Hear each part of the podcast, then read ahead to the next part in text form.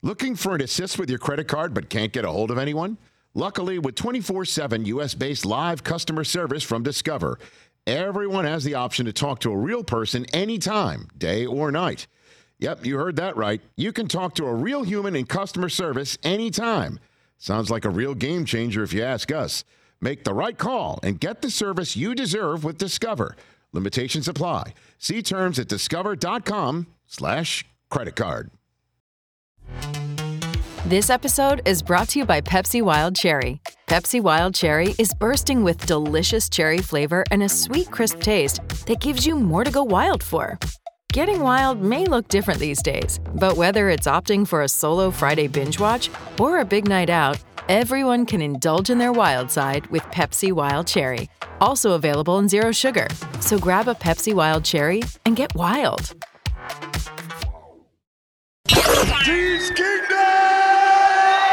This is the Rich Eisen Show. Viva Las Vegas! Play action fake, right side throw, touchdown! Kansas City, and the Chiefs Kingdom has started its own history class. The Rich Eisen Show. I don't think I'd be the quarterback that I am if I didn't have Coach Reid being my head coach. Earlier on the show, two-time Super Bowl champion and Greenlight Podcast host, Chris Long. Coming up, NFL Network analyst Daniel Jeremiah, plus latest news and more. And now, it's Rich Eisen. Yes, it is. That's a fact. Back from Las Vegas, our three-day residency in the books. What a fun time we had there, and then the game happened. And I can't believe that game started 0-0 after one quarter. And then we had overtime and almost a second overtime. And the Chiefs are back-to-back champs. And so much to discuss that we did with Chris Long and then amongst ourselves over the first 2 hours. And with you at 844-204-RICH, number to dial. If you missed any of the first 2 hours, we not only re-air on the Roku channel every single day, as soon as we're done, on channel 210. There's our podcast, where all podcasts can be acquired. Chris Brockman and I are going to stay after class to do Overreaction Monday. That'll be posted later on today. Susie Schuster and Amy Trask, who's back from Vegas herself, on Tuesday's show. And then throughout the week, Larry David will be here on Wednesday as we're back to work here in Los Angeles. I can't wait to hear what he has to say about the overtime, double overtime, overtime rules, and what we saw on that field last night. But for the moment, we turn our attention to our guest back here on the Rich Eisen Show. I'm going to be spending an absurd amount of time with him over the next several weeks and months, as it is now fully on and cracking in the talent evaluation portion of our calendar. All 32 teams now on the clock. My buddy at Move the Sticks himself, Daniel Jeremiah, back here on the program. How you doing, DJ? I'm doing great, buddy. I've got to hit you up with a question though as we get started here. Yes, sir. How was the halftime show? How was the halftime show yesterday? In person, you mean? Well, just seeing it. I had the great privilege of being on the NFL Network halftime show where we don't have rights to video, where we're on for 30 straight minutes just discussing what happened in the first half. So I was curious, what did you see? How was it? Were you on roller skates too? I was not. I was not on roller skates. It was very much like Hoosiers practice, where no scrimmaging, no shooting, a lot of drill work there at halftime. Well, it was good, to be honest with you. It looked great to me in person. Okay. Did you also put the set together within 8 minutes and then take it apart for the second half? Did you do that too? On the NFL Network? I did not. Okay. I did not. It was quite the strike. It was more than just me to come in there and get that accomplished. Oh, yeah. My gosh. Have you watched the footage, the film back at all? Any film from last night? Have you gone? No. Have you tape grinding? Rich, this is officially draft season, buddy. Got it.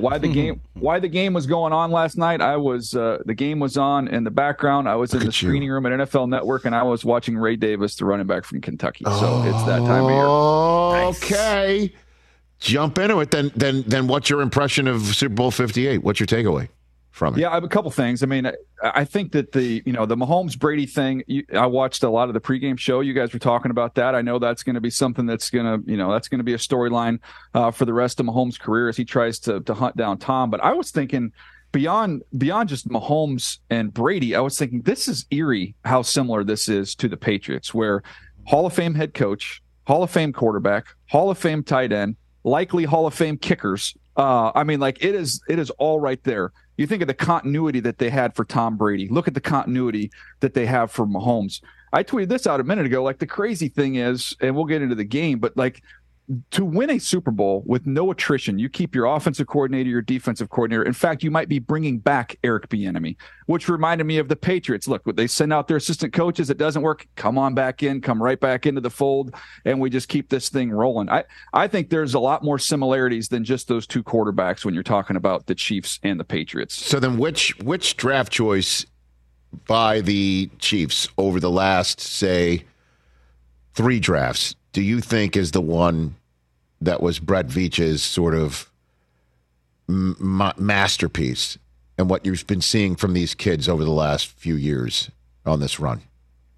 If you asked me the best players, and Snead is a great player, and he's going to get paid a ton of money, but their defense, the two best players when you watch them, and I've seen a ton of them over the years, is you start with Chris Jones, which predates that, and then McDuffie. McDuffie would be number two.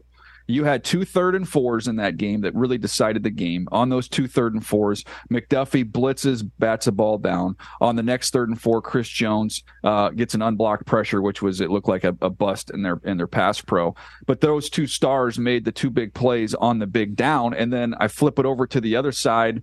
The play of the game to me was the 4th and 1. And I mean, I was shocked that Bosa crashed on Pacheco, because I'm sitting there watching it going, do you think Andy Reid wants to stand up at the press conference after the game and say, we went out on a handoff to Isaiah Pacheco and we did not have the ball in Pat Mahomes' hand?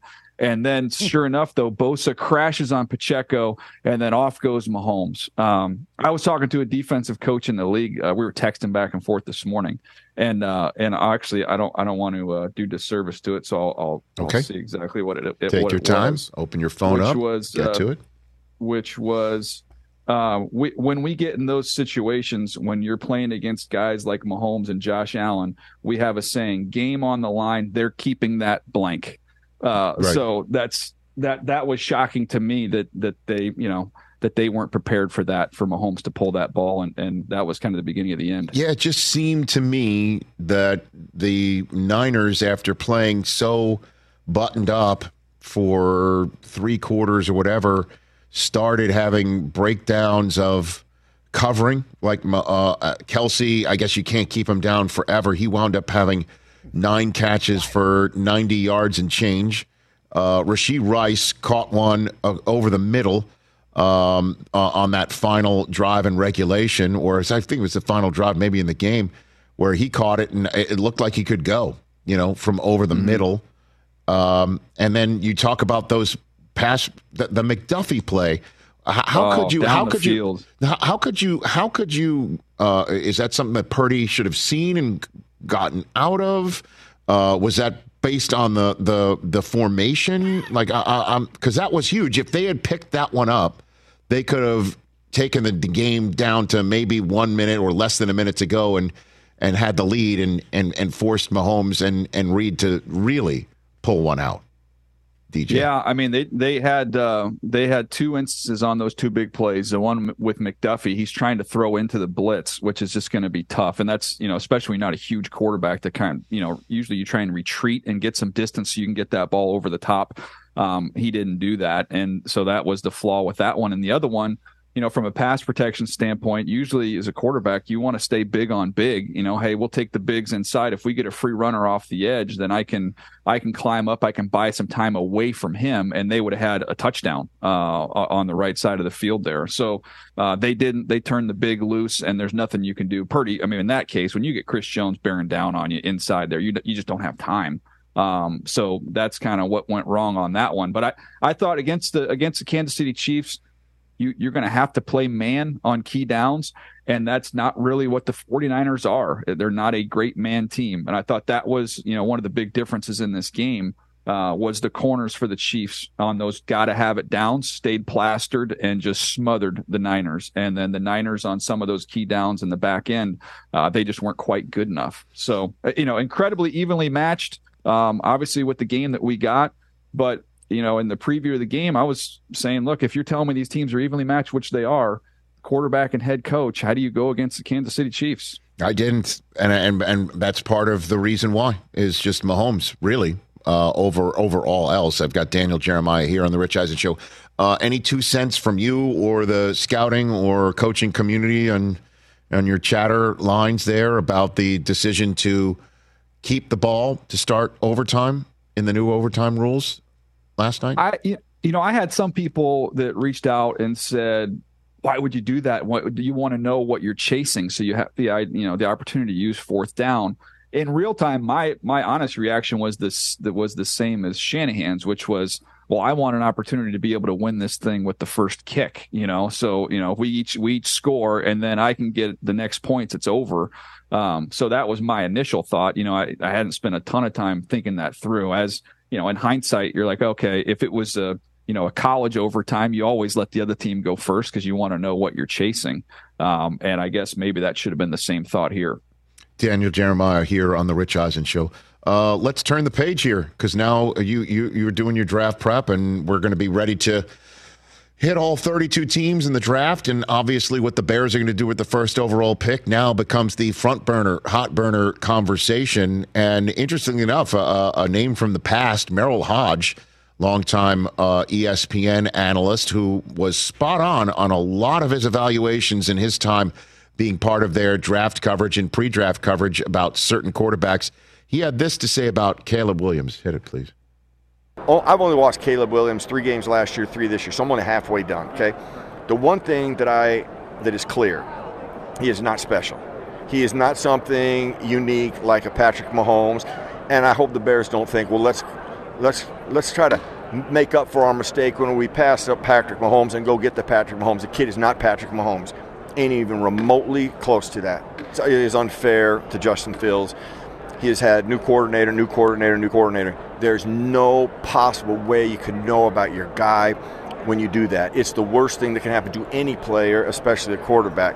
Now, when Justin came out, the one thing that I thought he had just an inexperience. He just needed more experience. He lacked that.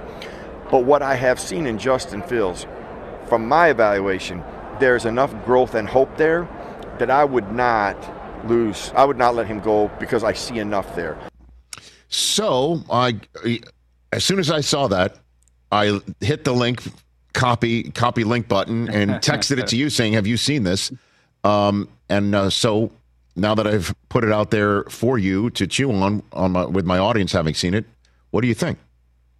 Well, first of all, I'll start with the respect that I have for Merril Hoge, and I've met him many, many years ago when I was young, going through ESPN, and he works hard, and you nailed it with the success he's had on some quarterbacks, most famously Johnny Manziel. He was the one who never bought in on that, and turned out that he was absolutely 100% right.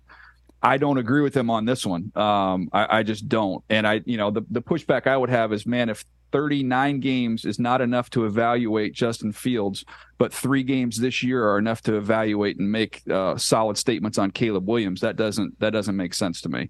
So I've seen a lot of Caleb Williams. I've seen everything he did last year. I've seen everything that he did this year. He is, to me, in my opinion, it's just my opinion, in terms of ability, is the closest thing to Patrick Mahomes we've seen. He's got unbelievable arm talent. I mean, I'm talking arm strength from different angles, from different platforms, the creativity. When Mahomes was coming out of college, it was screens and scrambles. That's what he majored in. It was helter-skelter. He had a lot of work that he had to do footwork-wise, and that's one of the reasons why they redshirted him a year there behind Alex Smith. And they drilled that into him, and they were able to take all the talent that he had, which was still raw, and were able to corral it and develop it, and then what you see is what you get. I don't think the Mahomes that we see now is the exact same Mahomes we saw when he was coming out of college, which is to say he got better and he developed, and that's where he is now. There's no perfect prospect, Rich. Where you go matters. It's going to matter a lot for Caleb Williams. But I believe, in my opinion, this is one of the more physically gifted and talented players at the position we've seen in a while. And some assembly is required, and he's going to need to go to the right place and get developed. But no, I wouldn't make that declarative statement that he's not going to be very good. Fair or not, though, Mahomes is going to loom over this whole proceeding in the same way that Brady's looming over the whole proceeding with Mahomes' blossoming and becoming an all-time great in front of our eyes over the last 6 years as starter. because of two things. One, when Mahomes is being the GOAT that he is right now, that's the league that Caleb Williams is entering, number one. And then number two, the fact that the Bears traded up in the Mahomes draft for Mitchell Trubisky and then allowed Mahomes to still be on the board for Reid to trade up and go get. That has haunted every conversation about the quarterback position in Chicago to the present day with Justin Fields. So fair or not, that looms. So I guess my question for you is, with Shane Waldron there in Chicago, when you say best fit, is that a good fit? Like, will Williams blossom in Chicago with their current roster, in their current building, and OC? Well, I think there's still, there's a lot of work to be done there, and I think Waldron has a good reputation. He's somebody who's respected. The people that I know that know him, I don't personally know him, but I've heard good things there. They still need to continue to add to that offensive line. They need another complementary piece to DJ Moore, who played really well last year. And I think you're going to have some patience. I mean, I do agree from the sense that, C.J. Stroud, what he did last year was so phenomenal and so outside the norm to just hit the ground running like that.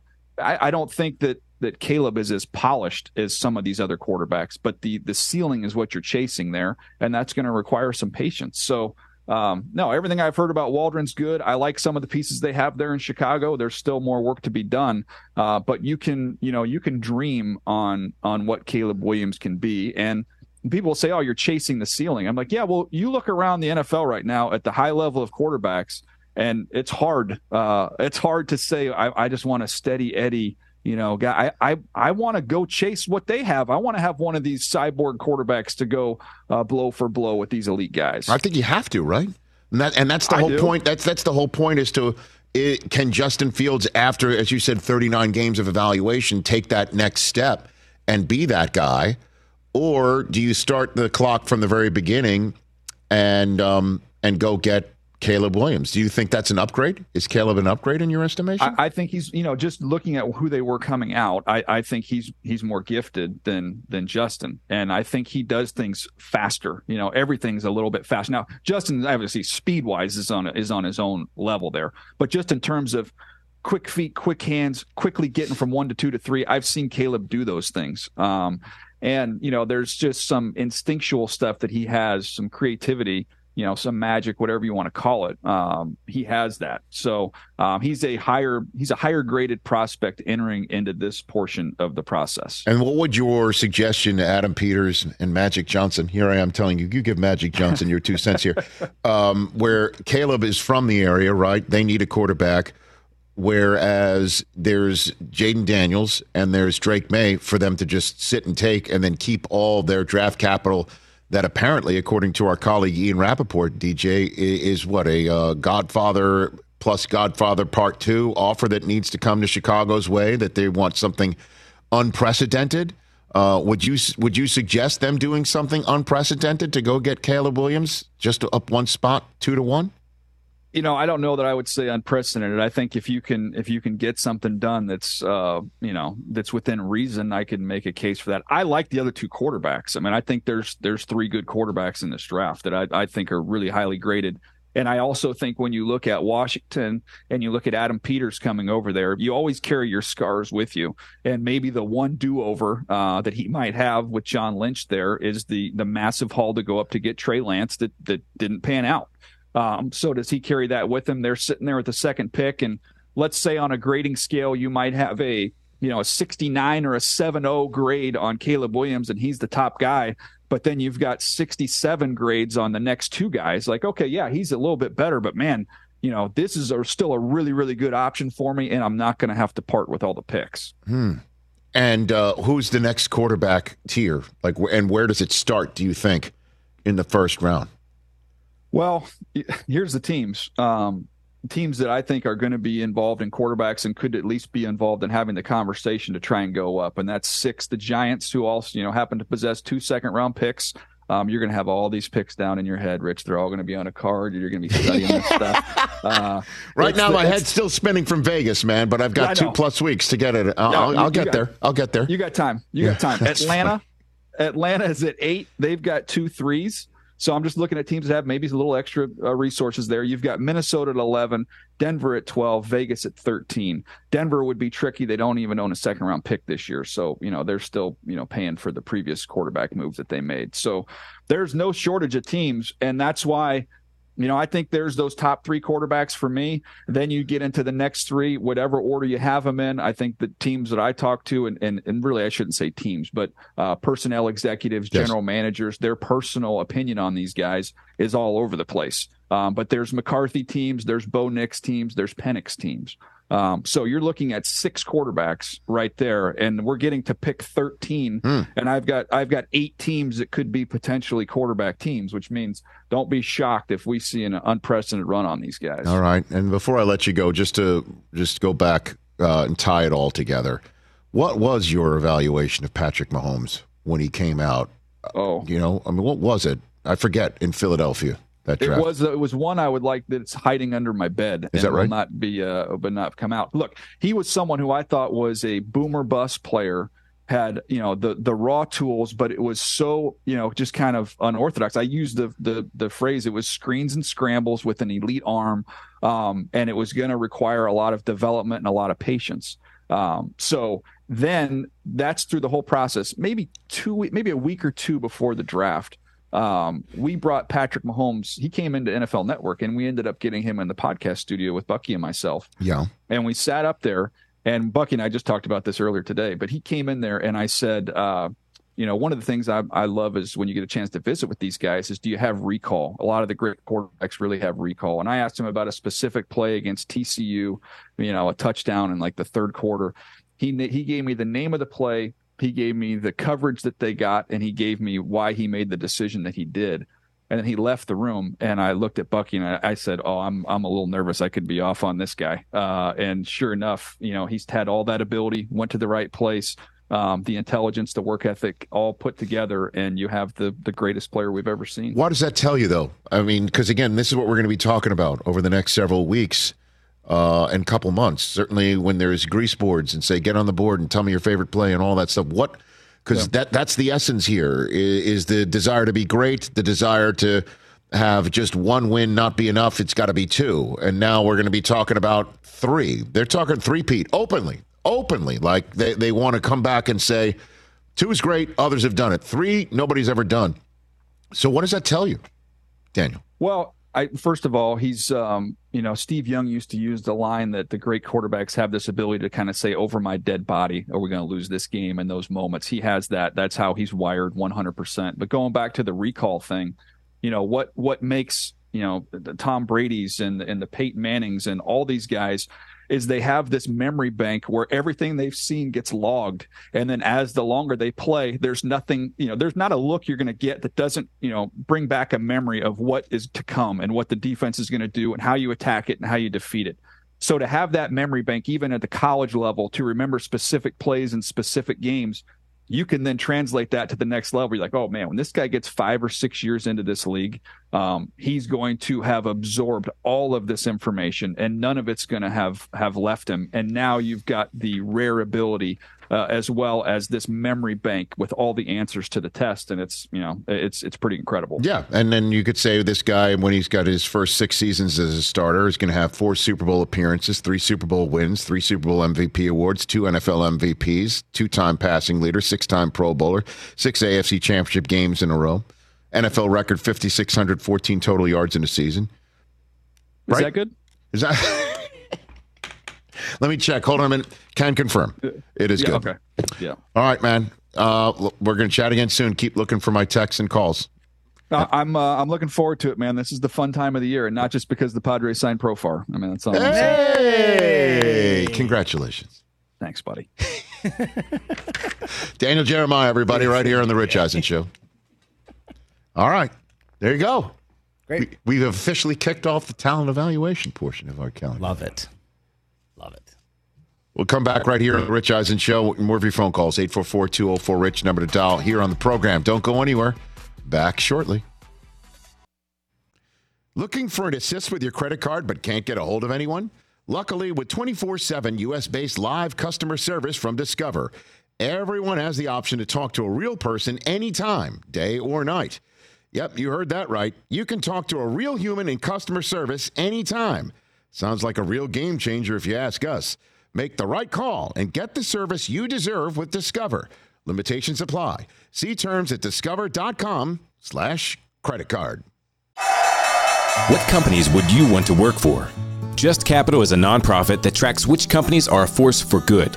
Companies like Bank of America, which just earned the prestigious Just Capital 2024 seal.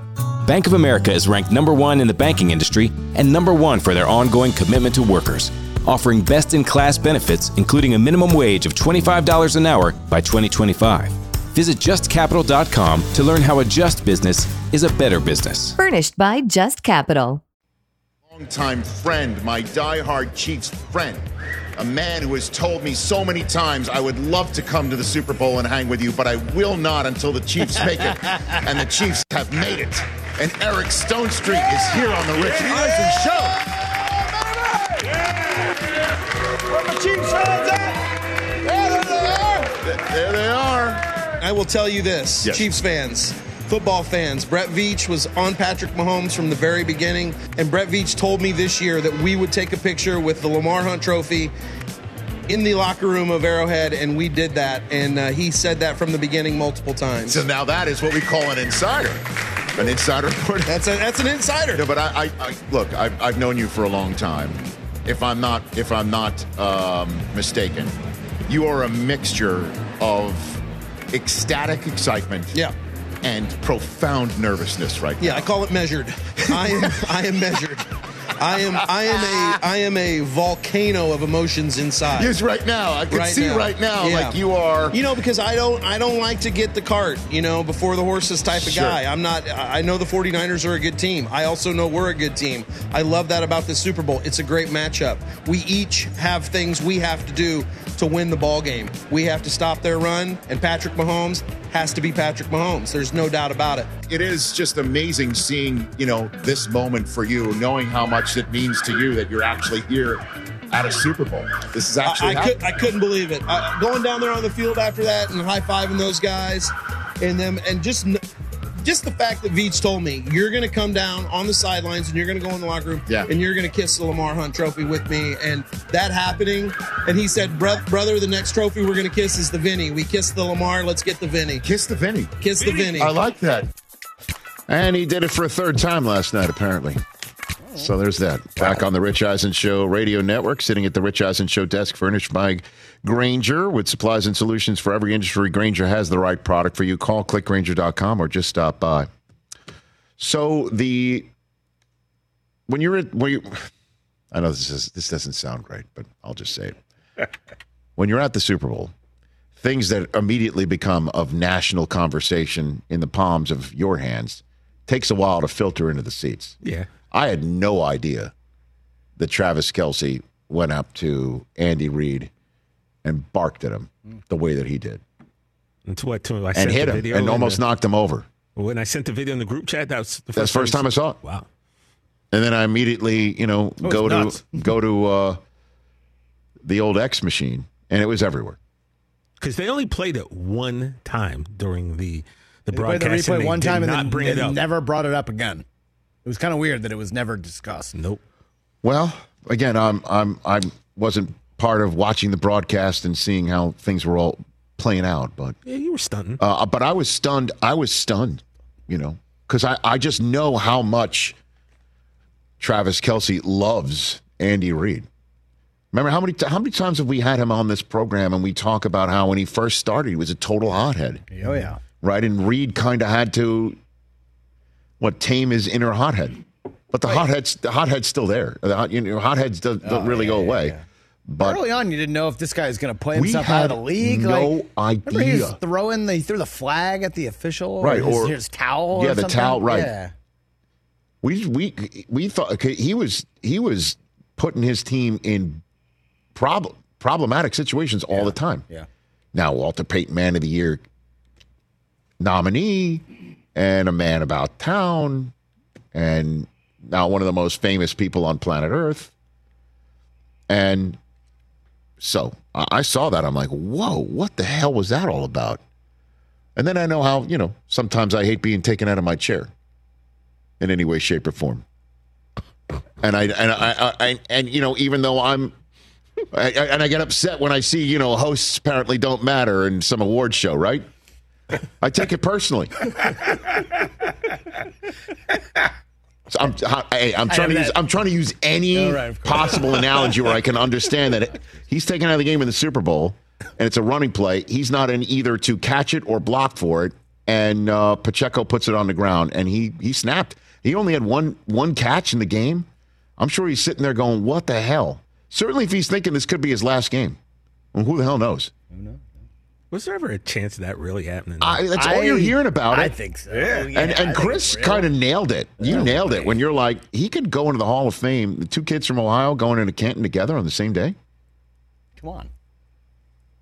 Sign me up for that one. You know, where they have maybe they could turn their enshrinement speeches into an episode of New Heights. Set up a podcast, set off to the side. Let them go for 45. Who cares? Would the Hall say no to that? Absolutely not. Like, and they reveal their bus at the same time, and they talk about growing up together.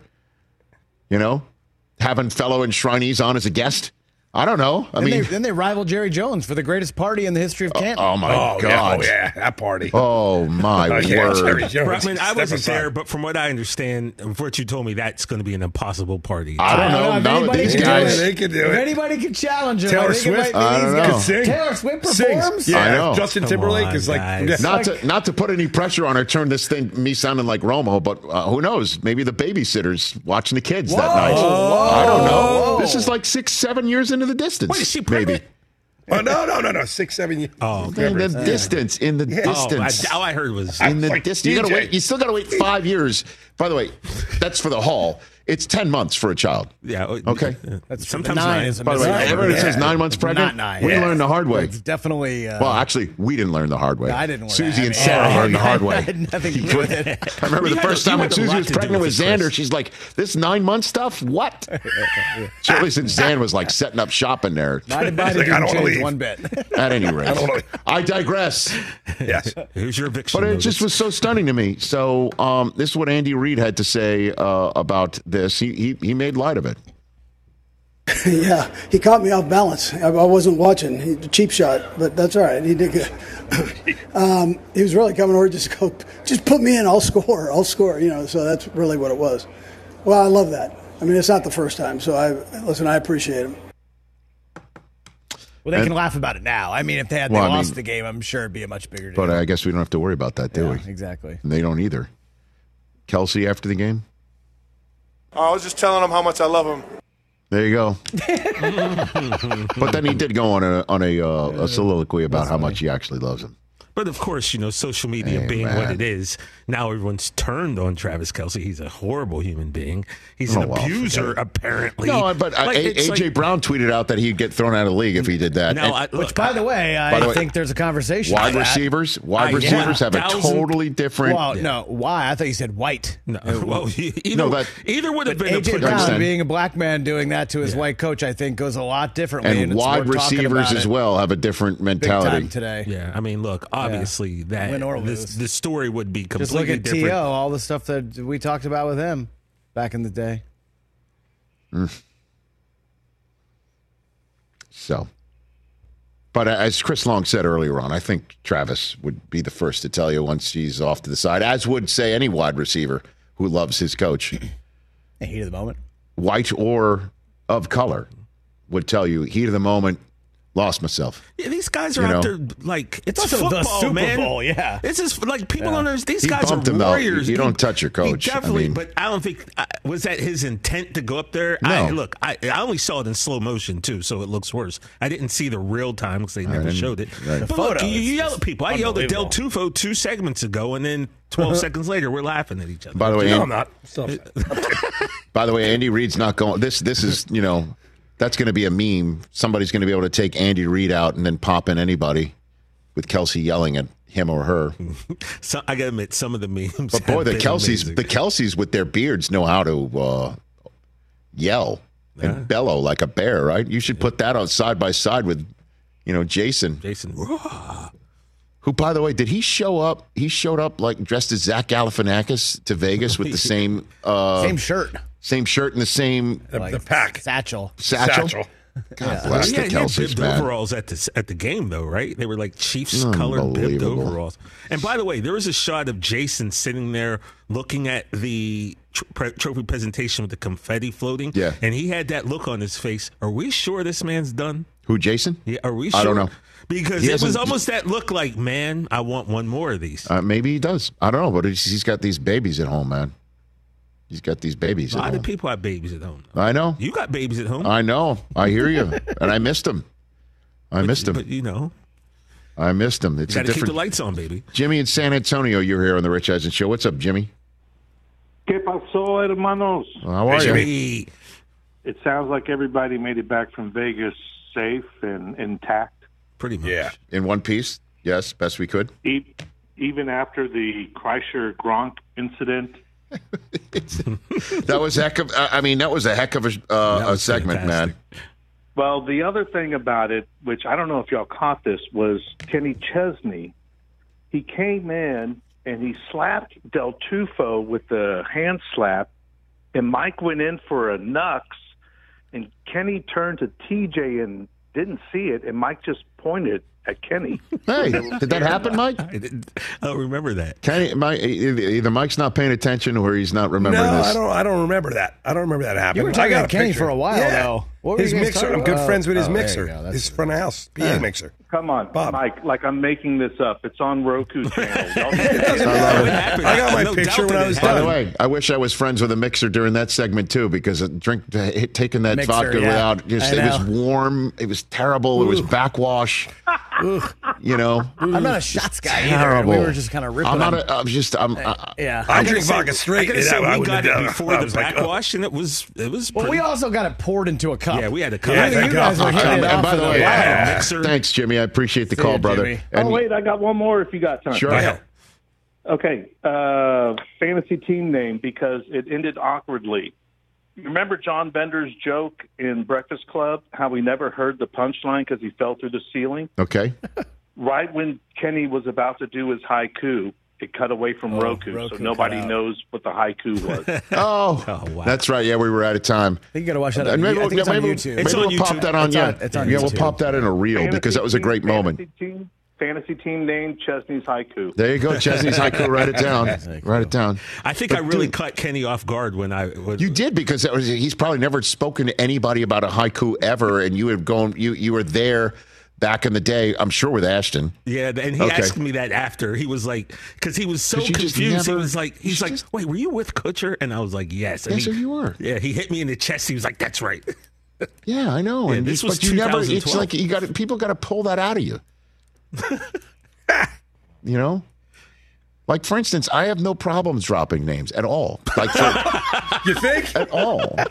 I did vodka to the face with Rob Gronkowski, Julian Edelman, Bert Kreischer, Tom Segura, and Kenny Chesney. That's right. Yeah. And then 2 days later, I'm at the Fanatics party.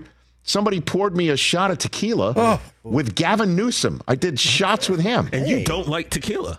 And I don't. But I'm like, if it's the governor of California, I'm doing a shot. Do it, right? Nice. That party was insane.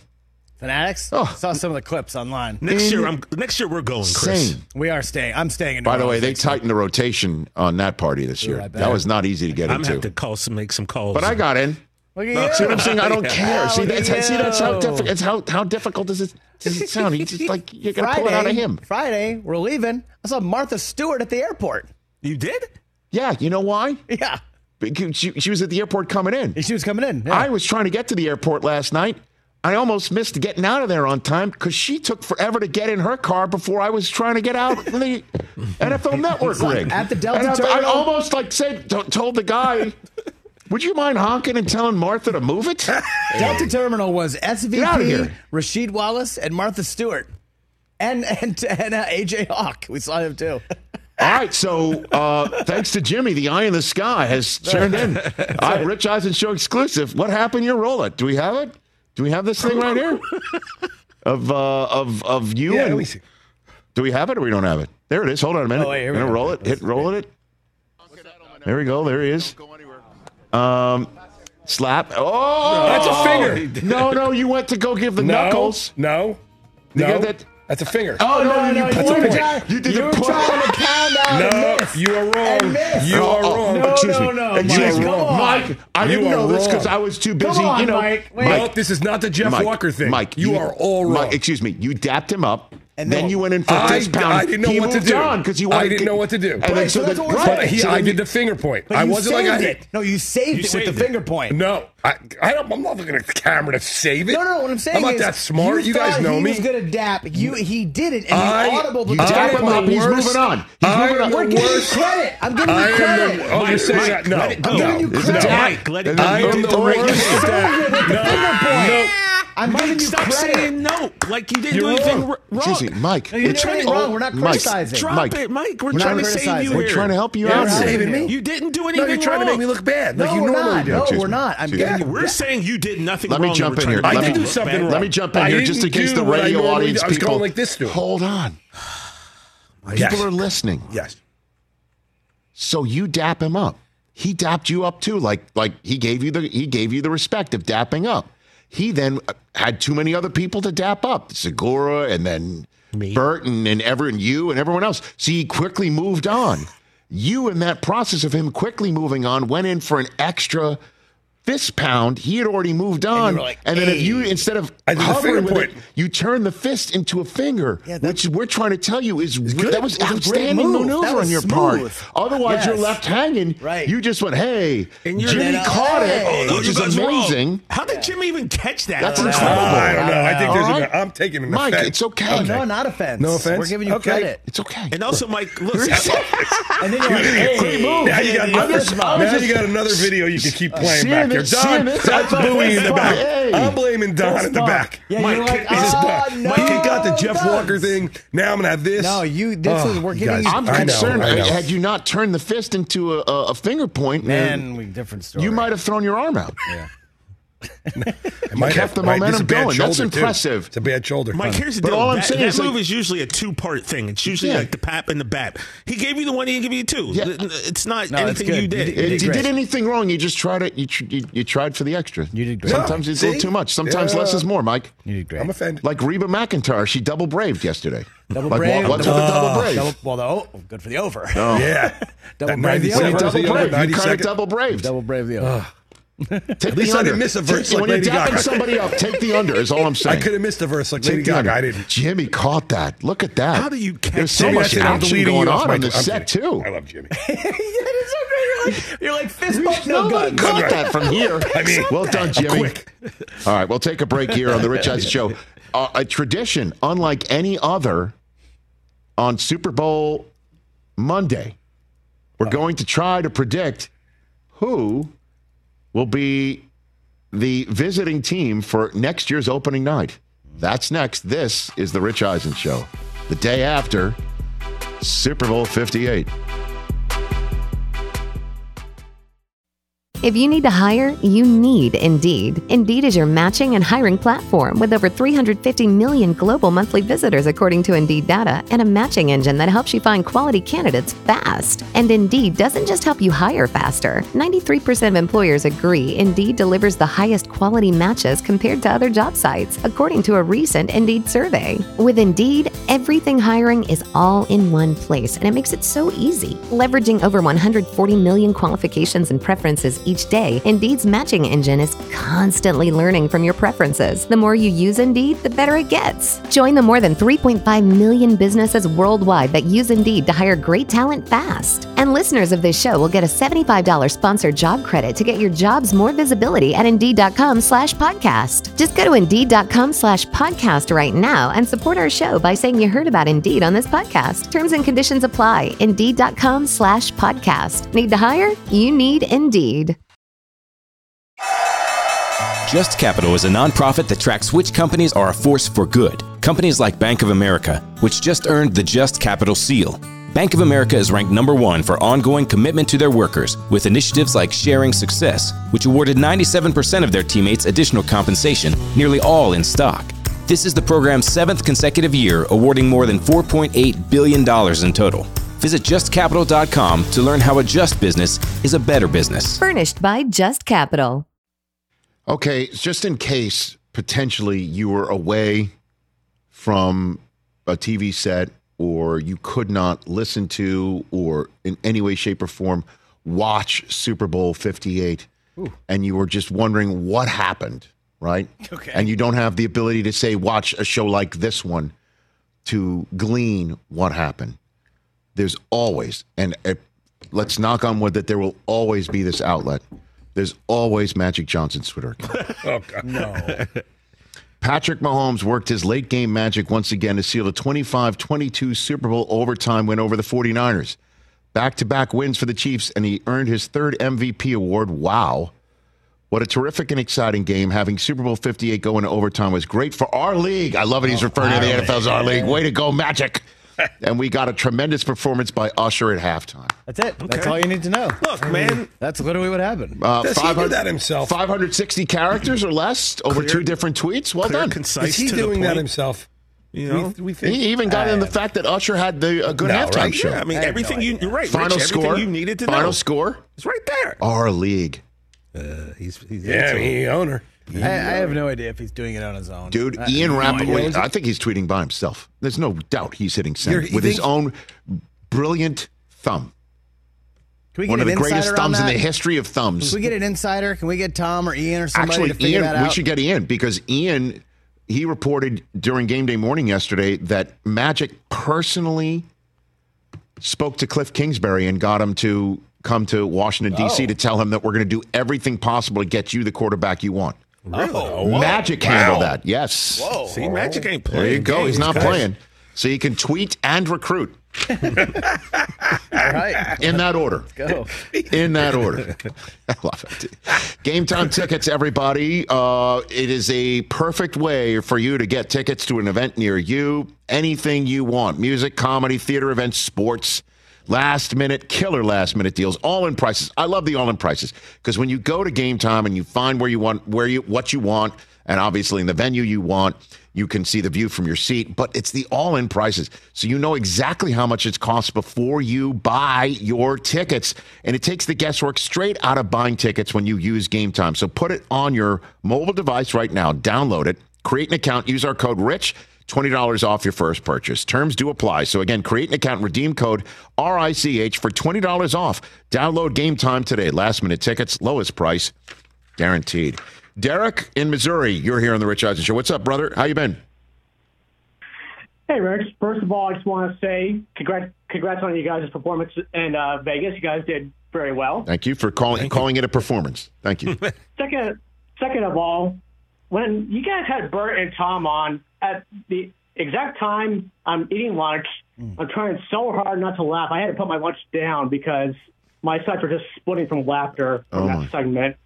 Yeah, and by the way, everybody here thought that when I got up to wipe the barbecue sauce off of Rob Gronkowski's face, you knew what I was doing because you might have a good angle. A lot of people thought I was going to vomit off the side of the stage because I took a shot of vodka. Somebody thought that? Yes.